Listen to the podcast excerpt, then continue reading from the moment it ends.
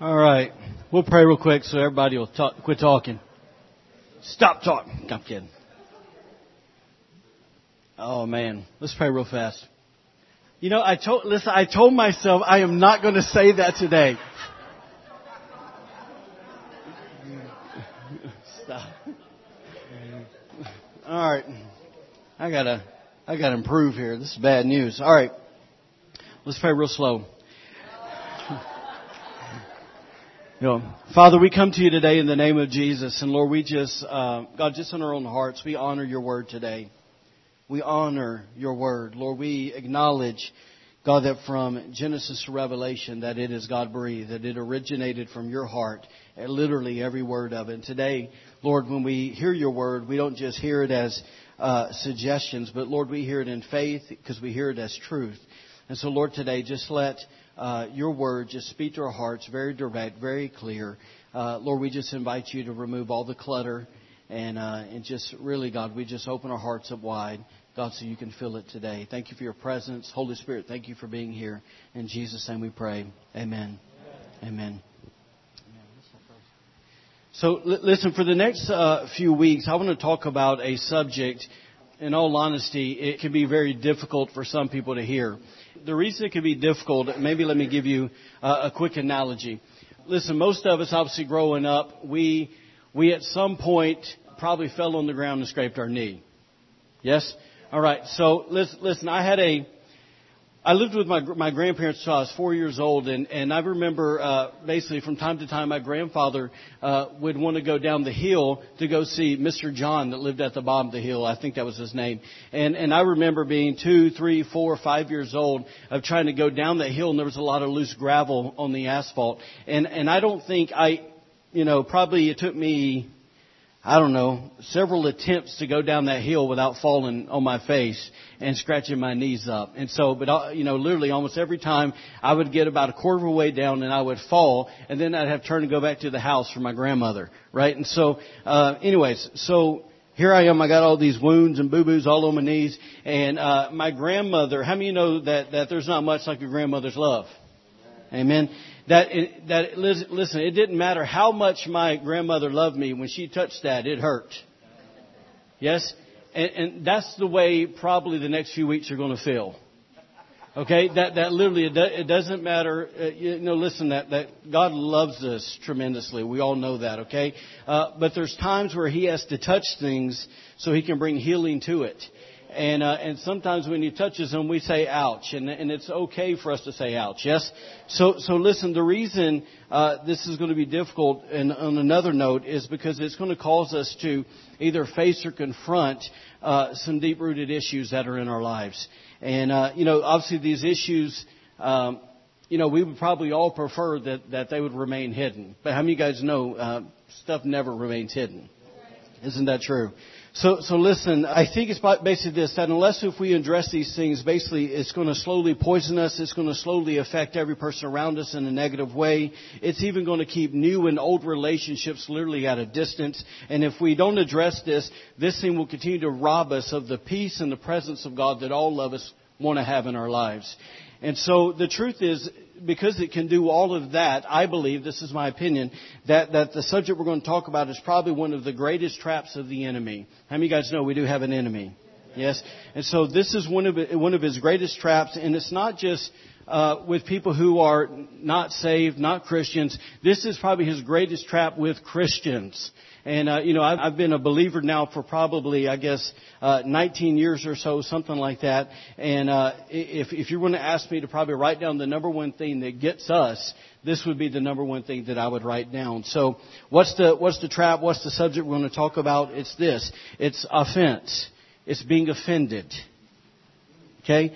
Listen, the word, the word, if you're taking notes, and I hope you are, the word offend means this. It means hurt, pain, wounds, or damage that leads to anger and resentment. We'll say that again. That it's hurt, pain, wounds, or damage that leads to anger and resentment. Anybody know what I'm talking about? Listen, in the Greek language, the word offense also means this. It means the trigger or the bait of a trap.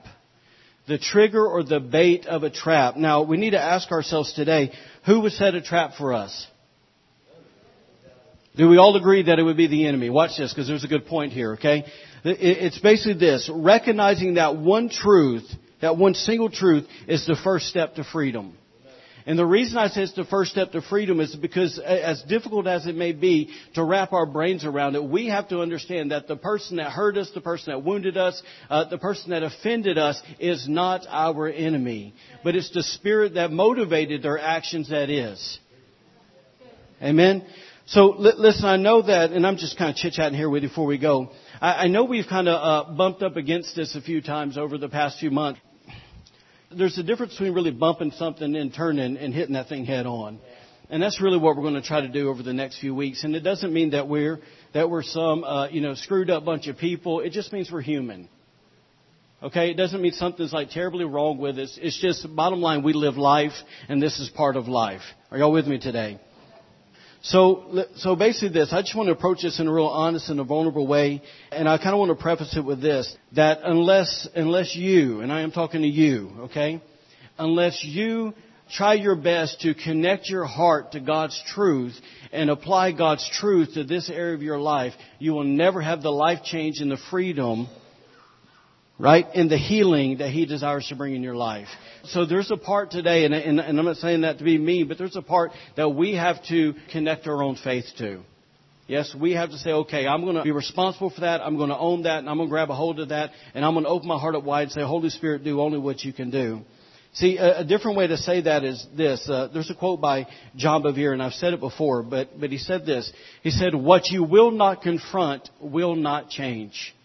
What you will not confront will not change. So this is something today that we can't just kind of uh, do what we've all done, uh, try to hide it in the attic, try to put it in the closet, try to hide it in the basement, in the box, far right corner. You, you know, this isn't something that if we keep hiding, it's not going to just go away. Truth? So, you know, I kind of want to add something actually to what John said, where he said, what you will not confront will not change. I want to say this, what you will not confront with God's truth and power will not change because it needs to be more than just talking about it. We've done that to a lot of our friends. But there's something about it when you go sit with God and go, God, what's your truth? Can you please make your power available for this? Because that's really the only way it changes, yes? So listen, I, I recognize this morning that when, because I've had plenty of conversations with people over the last 19 years, that when you start talking about someone being offended, most people initially and automatically say, you know, who me? I'm not offended.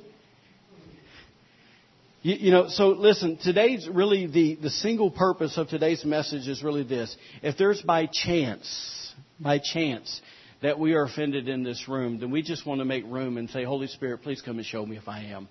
That's really the whole intent of today. Uh, because we're probably going to talk about this three weeks, and I want to talk about this in steps.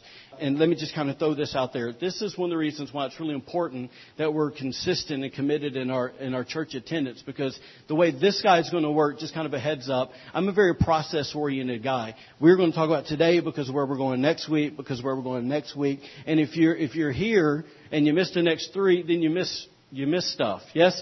So try your best. I realize things happen. But just kind of encourage you to come and just grab a hold of it, all right? All right, so let's do this. I, I know we prayed, but I want to pray again. I just want to intentionally, us today, knowing what we're talking about, I want to invite the truth and the power of the Holy Spirit to walk through any walls that we may have up. Because when you're offended, you build walls. But just give Him permission to walk through those walls today and invite Him to bring the life change and the freedom and the healing that He desires to bring this morning. So if you don't mind, one more time, just close your eyes and let's just open our hearts up to the Lord in this area particularly. So, Holy Spirit, we come to you today and we just ask you in the name of Jesus to walk into this room. Lord, we invite you to walk through any wall that we may have up. Lord, we're, we're so good at, at uh, you know, of, of what we really think and how we feel, and then we walk out our front door and, and, and putting on a different face so people can see something different. But Lord, we, we know today is a safe place because it's your place. And so we just ask today that you would come and you would bring the freedom and the liberty and the life change and the healing that you'd so desire to bring for us today. And so, Lord, once again, we just say in our own hearts, individually, you have permission to touch and do whatever you want to do. Lord, we recognize that some of it might be painful, but Lord, we know that that's part of the healing process. And so, Lord, we just thank you for your anointing in Jesus' name. Amen. Amen. All right, so let's start with this. Here's where the sermon's starting. All right. All right, so throughout uh, basically the history of the United States of America, there have been uh, tragic, unforeseen events that have been forced upon us. And these events have woke us up, they've broken our hearts, and they have definitely rallied us to a common goal again and again and again. And, you know, a few examples of this, uh, starting off this with the example of my grandparents' generation.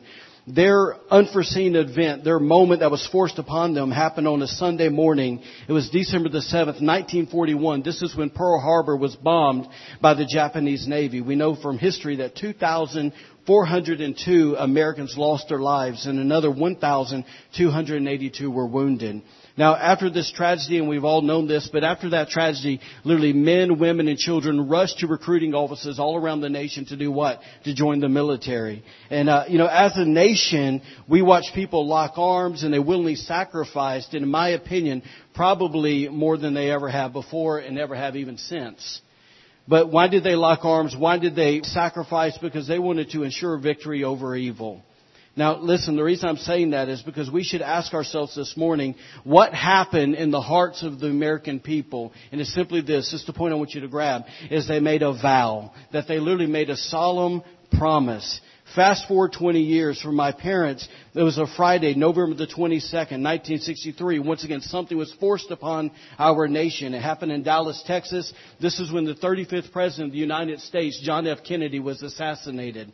You know, I, I remember talking to my stepdad and he said that he can vividly remember sitting in his classroom when he heard the news and he said that, and even some of you guys know where you were at, that, that literally that they, when they heard the news, he said some of the students around the room started to cry and then everyone was just kind of glued to the TV because everybody wanted to know the details of what happened. And of course, everybody was asking one question, who did it? But once again, in the hearts of the American people, they made a vow. Fast forward to something that's going to touch most of us in this room. It was September the 11th, 2001. We know that 19 terrorists basically from the group belonging to, or they belong to the group, what, Al Qaeda. And what they do, they hijack airplanes mid-flight, right? We all know that two planes crashed into the World Trade Centers, brought them down, Twin Towers, whichever one you want to call them. And then we also know that one hit the Pentagon, destroyed a good part of it. And then the fourth plane, we know it landed in Pennsylvania. It crashed, okay? But in all in all, in that day, when something was forced upon our nation, nearly 3,000 people lost their lives.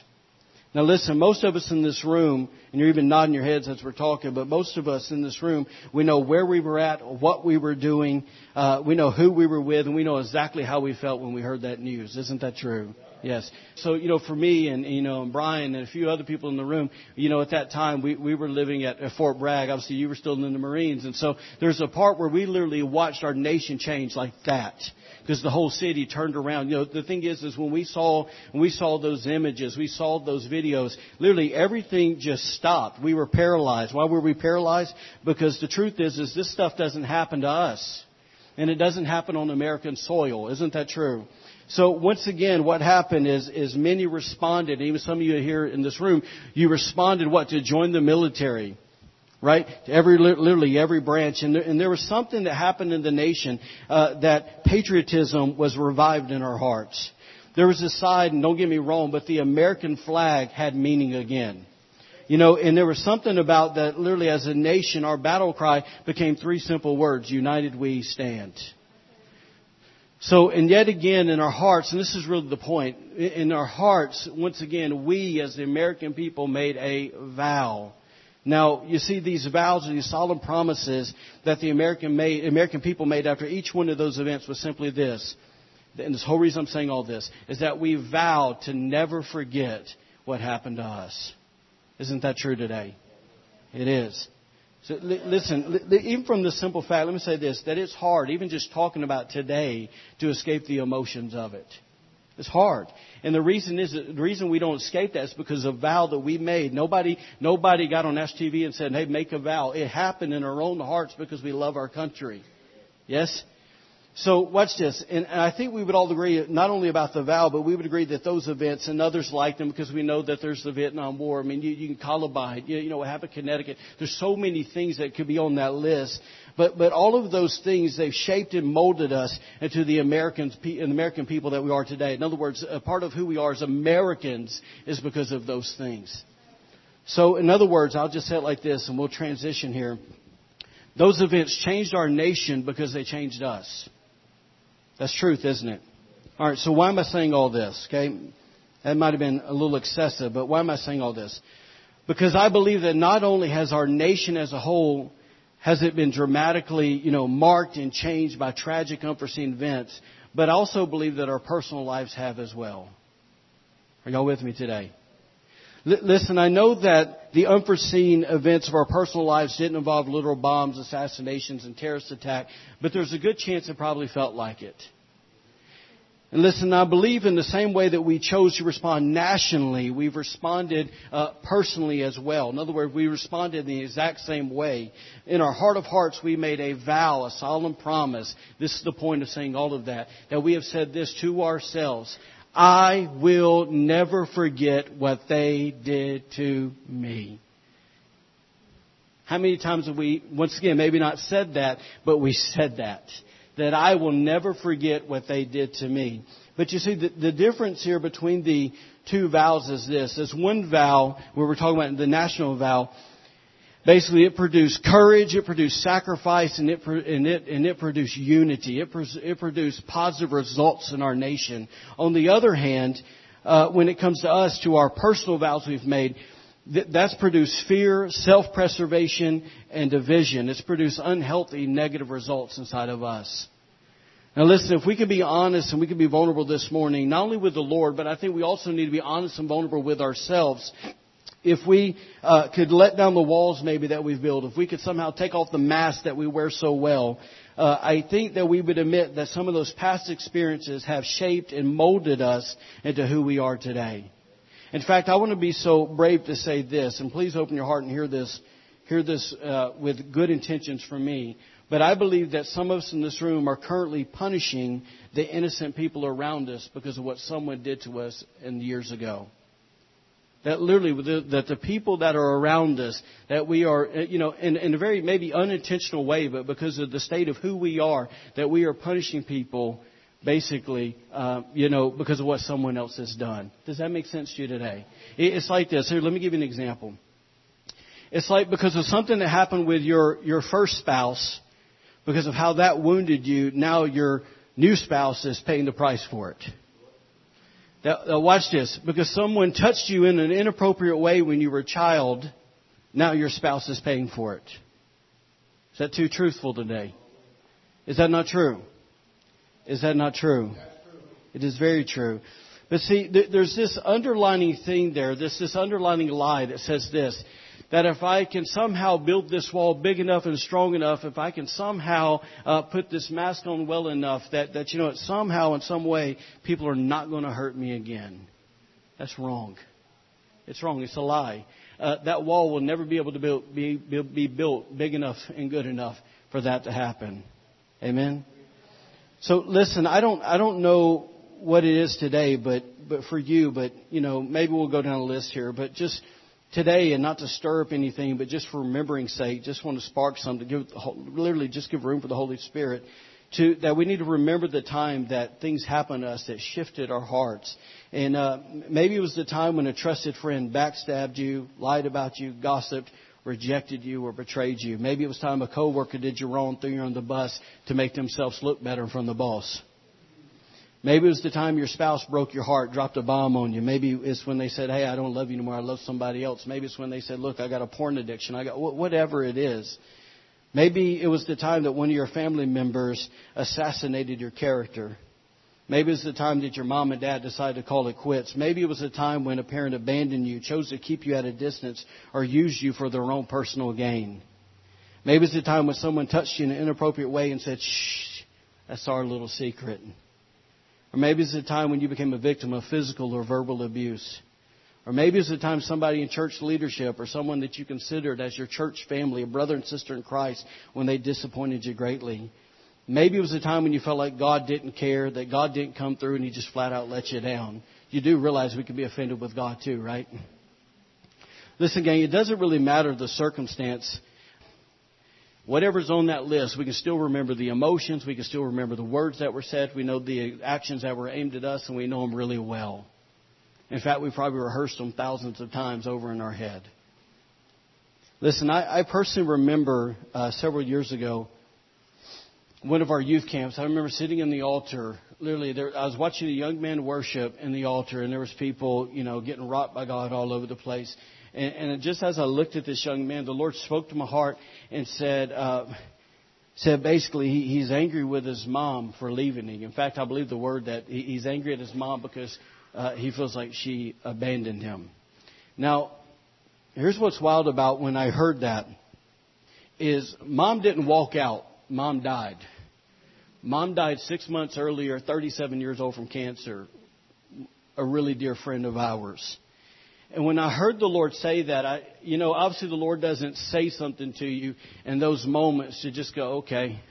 But as the leader, I knew there was something I needed to address with that young man. And, and it was literally in the, in the thoughts that we all have in that moment. It's either this, okay, this is about to go uh, really well because it's God and something powerful is about to happen, or because you got to know the young man, either he's going to get really mad and try to punch me in the face, and I'm going to lose every bit of credibility with him. So I remember as I went over to that young man, and I called him by name and I said, man, here's what the Lord, what I feel like the Lord is saying. And when I said it, I mean, it was uh, so instantaneous. I, I, I can't even really, words don't really do any of this justice. This kid broke and he collapsed in my arms and he just cried and cried and wept.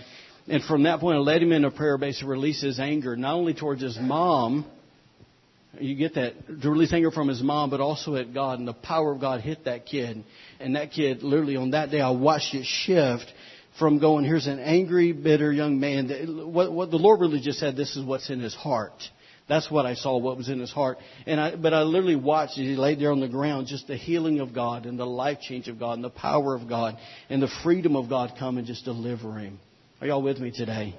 Really, here's the point that I'm trying to make. And, and once again, we, we might have touched that on the, that, that list of things. Maybe we didn't. They're, they're, we're all in such different spots in life.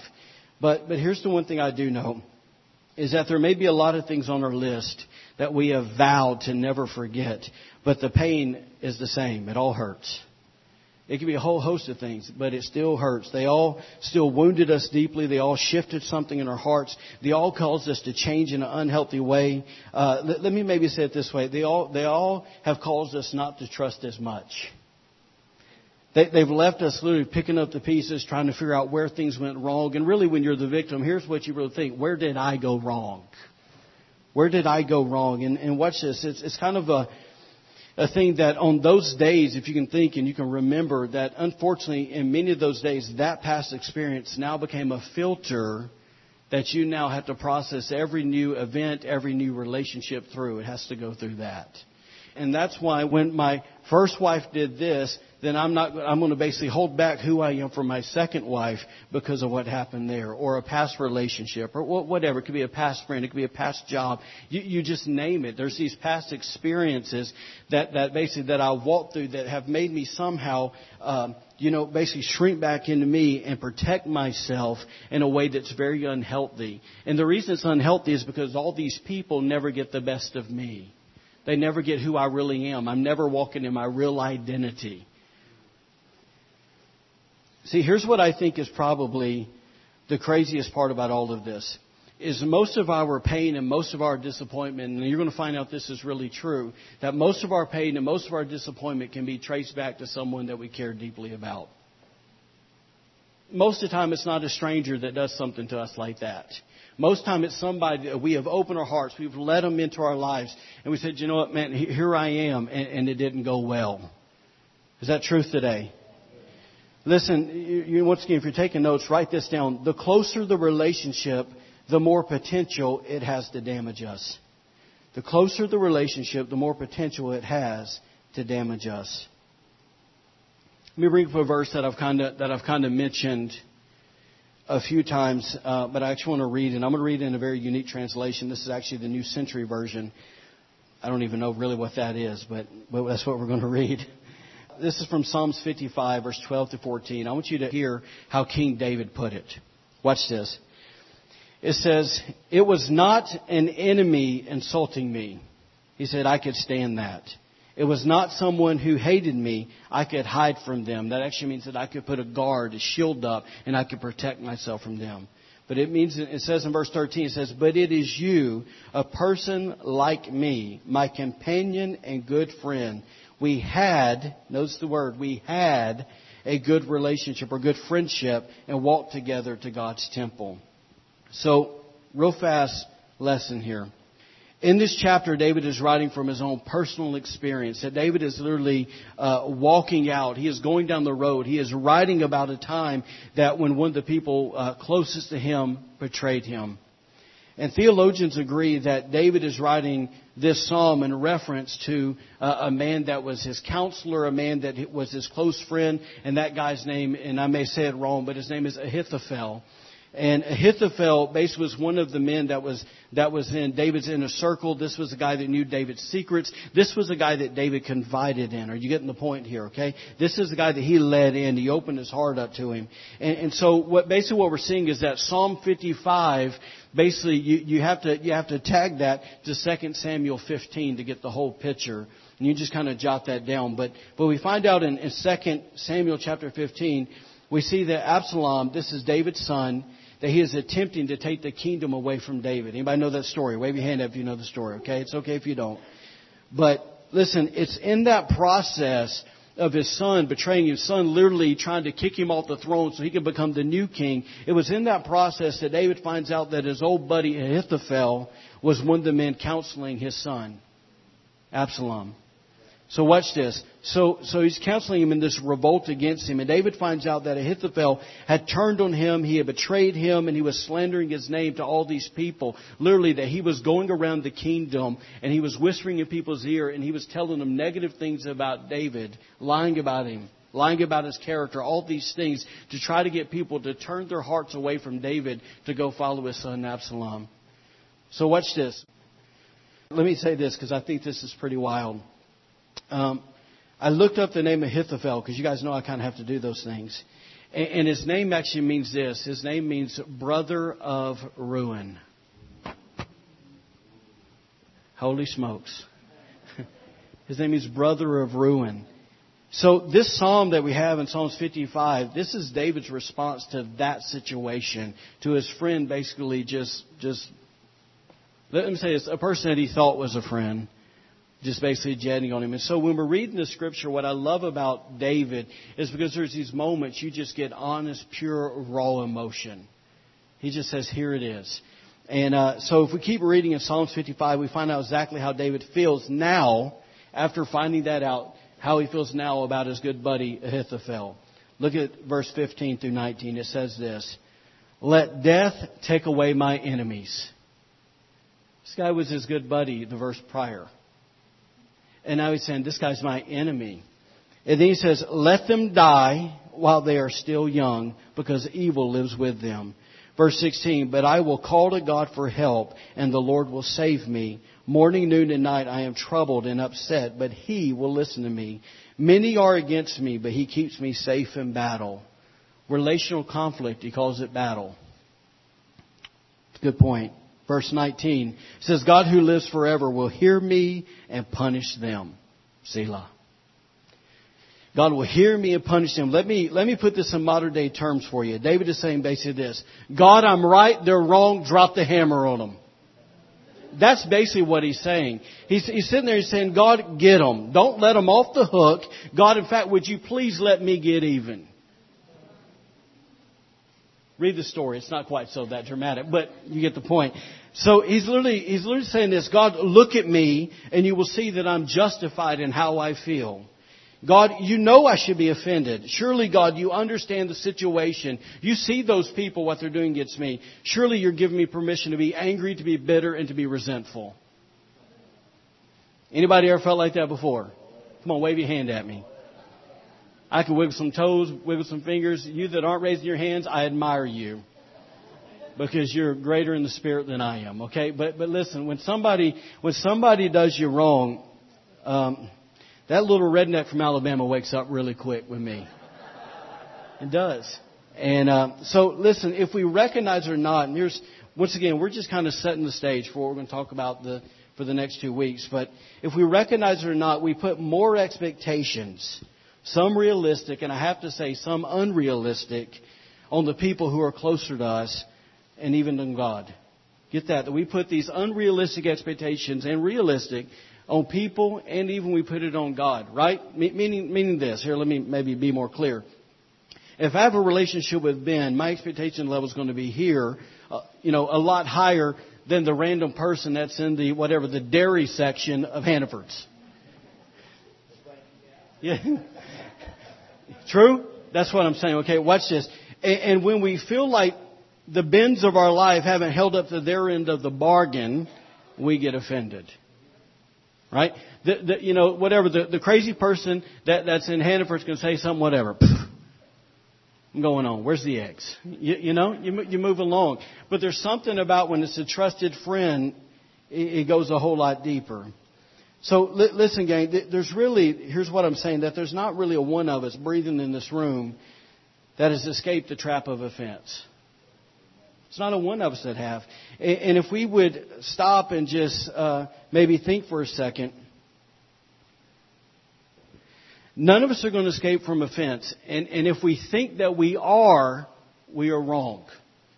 Let me, let me go a little bit, a little bit clearer here. If I think that I'm going to find a spouse that I'll never be offended with, good luck.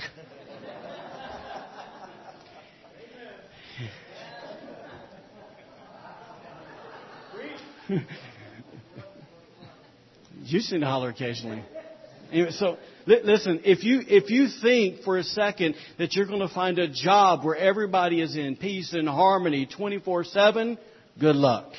Where you're not going to get offended. If you think that you're going to have a relationship of some sort, okay, it's not going to happen. If you think you're going to find a church where where it, you know people don't get offended, good luck. It's impossible. Are, are y'all following me? Literally, there's nowhere that you're going to go in life. Let, let me even let me even set it up for this, because some of you guys, kids in this room, have hurt you deeply. Do you think that you're going to be able to raise a kid with a fallen nature and think that you're never going to get offended? I've had my eight-year-old and seven-year-old cut me deep. I can, you know, we're not even teenage years yet, but I worked with those suckers so long. Listen, I know it's coming. yes? So, so the truth is, listen, once again, we have these expectations, realistic and unrealistic, and we wonder why we get so bent out of shape all the time. It's because it is impossible to escape offense. Truth? Now, how do we know that? We know it because Jesus said it.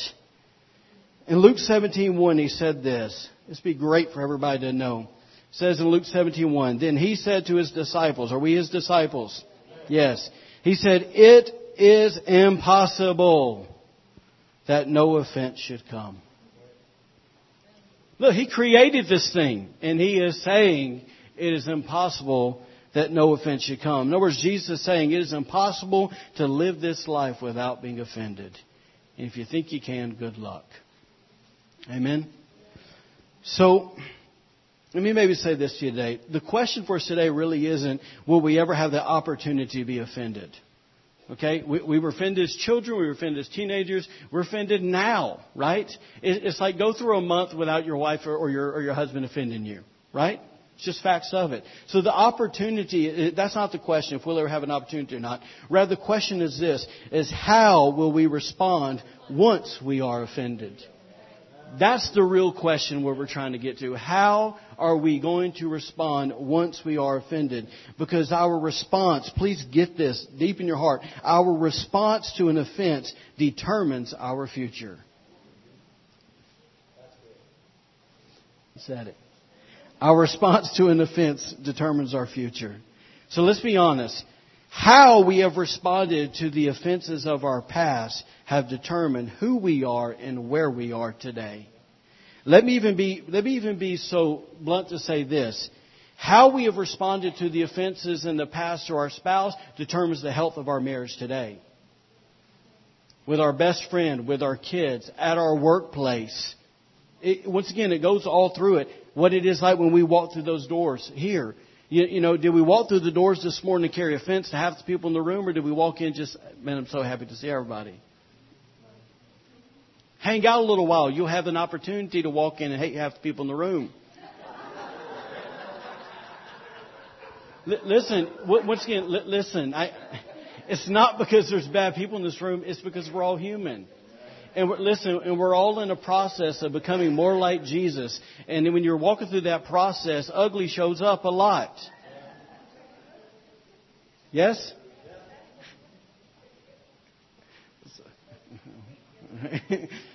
it's truth. I've been in church too long. It's truth. All right. I, I just can I be honest with you. I, you know, the the days the days of walking through the church door and putting on a mask and blessed and highly favored of the Lord, and knowing you just argued and fussed and fought your whole morning on the way to church. Let's get real. If we can listen, if we can get real, Jesus might show up a little more. Amen. Amen. So listen, um, once again, how we've responded to those offenses in the past have determined who we are today and where we're at, even, even where we're at spiritually. So, did we respond in fleshly ways? Did we respond in anger and bitterness and resentment and revenge? Did we give them the old eye for an eye, a tooth for a tooth kind of deal? Did, did we give them the cold shoulder, the old silent treatment? Or did we act like they no longer exist? I'm going to show them.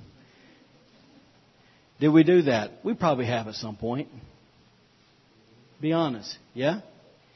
Saw them at Hannaford's, I don't know why, Shaw's, Walmart, and you said, I'm going down another aisle. L- listen, it, you know, where, where this is really probably the strongest is really with uh, our families. And, uh, you know, I, I say at least for, for, for my crew, right?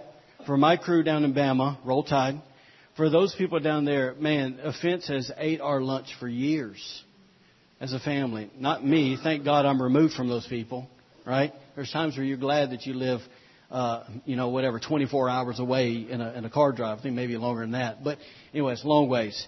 So, but, but I have literally watched my, my brother walk past my dad and stepmom, literally this in Walmart. Stand right there for me, please. In Wal, in Walmart's. Let me give it to you. Turn. Sorry, old people call it, they put the S on. All right, can you turn towards me? Literally, this is what they did at Walmart.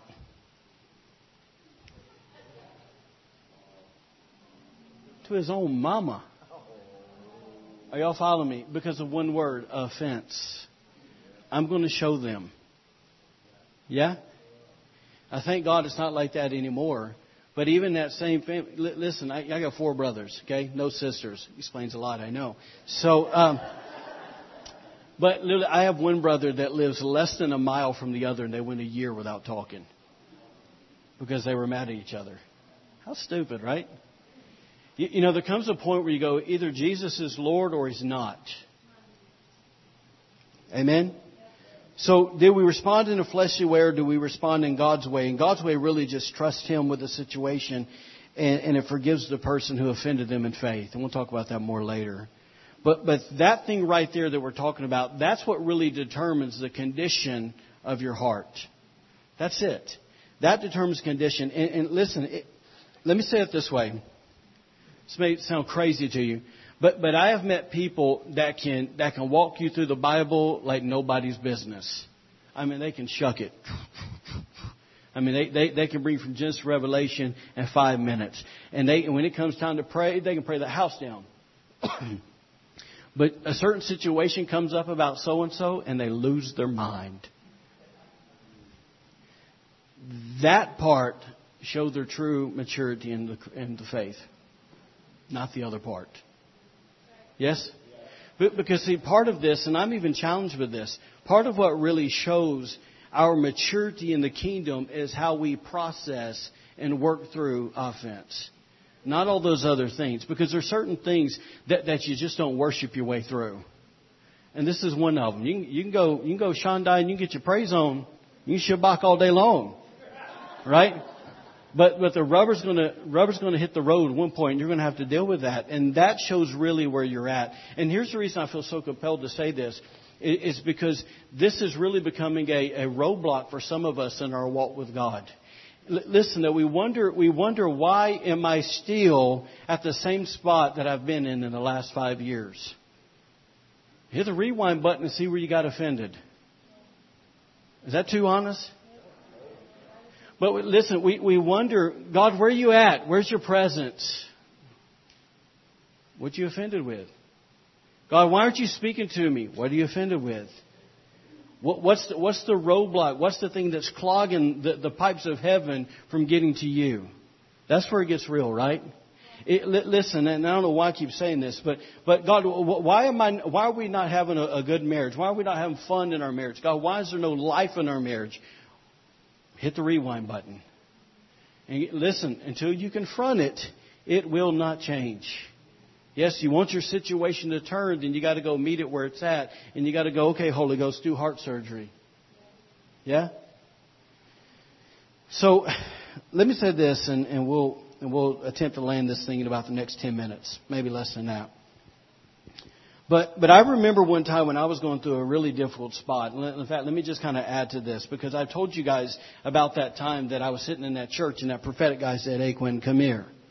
And I go over there and he dropped the bomb on me. Right? And part of that bomb was unforgiveness and being offended. And once again, he didn't have to tell me any names. I walked back and I sat in my seat and I knew the names. And here's what's so interesting. I'm going to warn you as we really get honest with the Lord with all this. When you start doing your business with God and saying, God, help me, help me forgive, help me to, to uh, you know, forgive in faith, help me to release those people, all these things that we're going to talk about in the next few weeks, be ready because more offenses are going to come. Because when I started walking through that process, it was like people just started coming out of the woodworks doing stuff that was very out of out of uh, kilter, out of nature for them towards me not maybe towards other people, but towards me. And I had, and I had a greater opportunity. It, it, was like my offense was with this person, this person, this person. I was working through that, and then my list added to this person, this person, and this person. And my prayer time of working through those people, it just kind of multiplied. It made my prayer life go to another level. You know what I'm saying? It, it kept me in the closet just a touch more. Am I making sense, you guys? And the reason is, is because the enemy doesn't want to let us out of the trap. That's why. He wants to keep hold of us, right? He wants us to keep us in that spot for 20 years so we can't be uh, productive and fruitful for the kingdom. So I was in one of those difficult spots, and the truth is, I was really offended with certain people in my family. Okay, I, I was, and and it really, watch this, it really had nothing to do with what. Um, I always get so nervous because I don't know who's going to listen to these things. All right, so. Um, I don't know why. I think, anyways, whatever. Right. So, so, but I was, I was offended with my stepmom, not because of something necessarily she did to me. It was because of what she said about my mom. What'd you say about my mama? Right? Word. Are y'all feeling me? It's, it's like, so, so for years there was so, and, and, and so, and I, and I knew, in the backburn that I knew she lied about me. She said certain things about me that just weren't true. And, uh, you know, I didn't live with them, and she assumed certain things that were very inaccurate. Just, I'll say it in a very nice way. She liked to tell a lot of people. Okay? And so I was pretty offended with her, and then I had a guy that I used to live with and work with that I got pretty offended with because he changed uh, the way he was security. No, I'm playing. Anyway, so so listen, I, I was offended with with these people, my family. I was offended with a few of my friends, and then the people that kind of got added on that was a few pastors I was working with. Okay? And so, you know, most people, uh, they would have came along and if I would have shared my story and gave my pity party and all that stuff, they'd have patted me on the back and said, Quinton, you, you're so right. You have a, you have a reason. You, you know, it's okay. You should feel like that. You ever had those people? You, you should feel like that. Look, you, the truth is, Quinton, they did you wrong. And the only problem with that was, is that's not what God said and that's not what God did for me. He didn't come along and pat me in the back and say, oh, Quinton, it's okay. He did the exact opposite. And that's really what he wants to do with all of us, yes?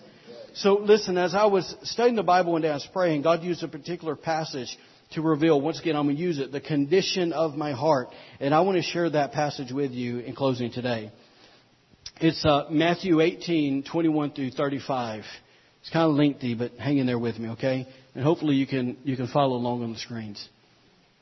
But it says this, and, and we might delve a little bit more into this later, I'm not sure, but it says this in, in verse 21.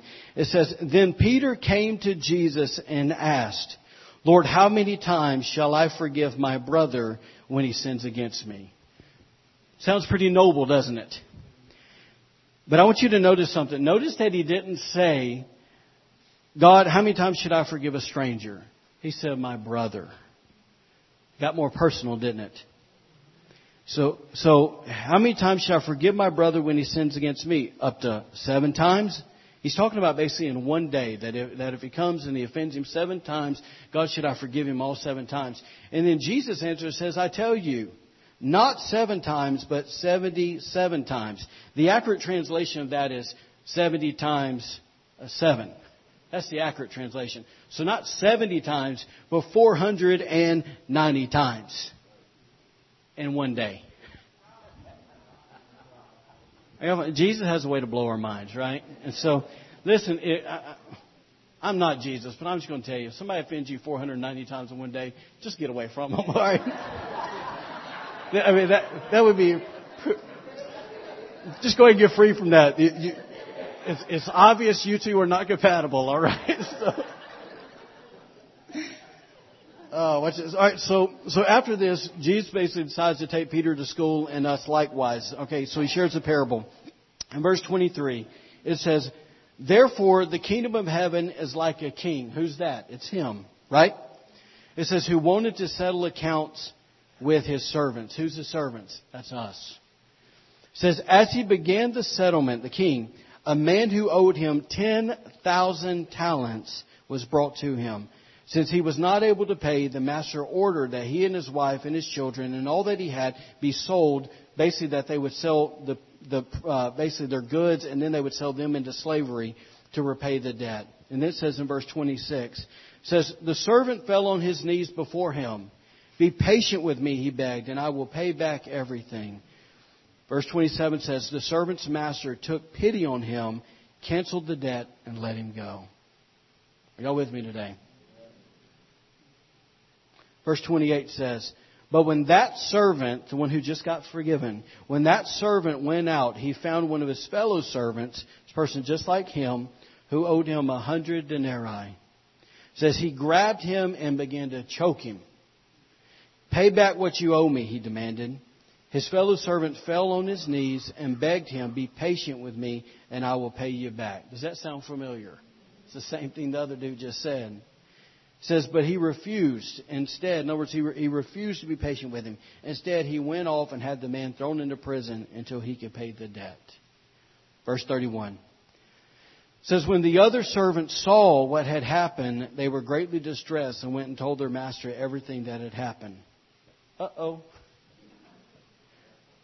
Says, Then the master called the servant in. You wicked servant, he said, I canceled all the debt of yours because you begged me to. Says, Shouldn't you have had mercy? Somebody say mercy. Shouldn't you have had mercy on your fellow servant just as I had on you? In anger, his master turned him over to the jailers to be tortured until he should pay back all that he owed. Verse 35 says this, last verse. This is how my heavenly Father will treat each of you unless you forgive your brother from your heart. All right, so watch this. Here's where the Lord began to deal with me, okay? Because I read that story before, just like most of you have probably read it.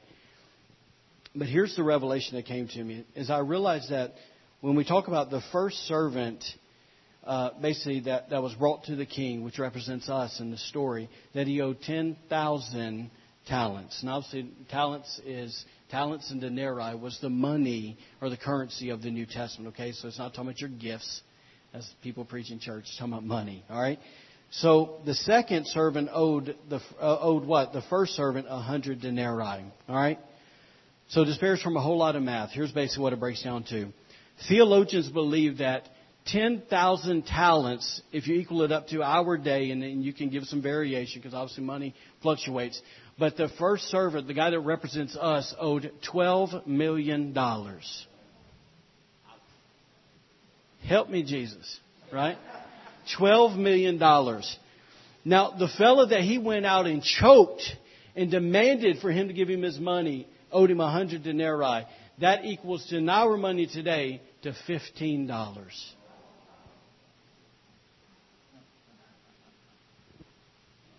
Twelve million, fifteen bucks. If you need fifteen bucks, see Dr. Ben, he'll give it to you, alright? That's easy. See twelve million, go pray. Alright, here we go. But li- listen, here, here's what I realized, okay? Kind of jump ahead here. I realized this that God was saying, Quinton, I have forgiven you of this. 12 million.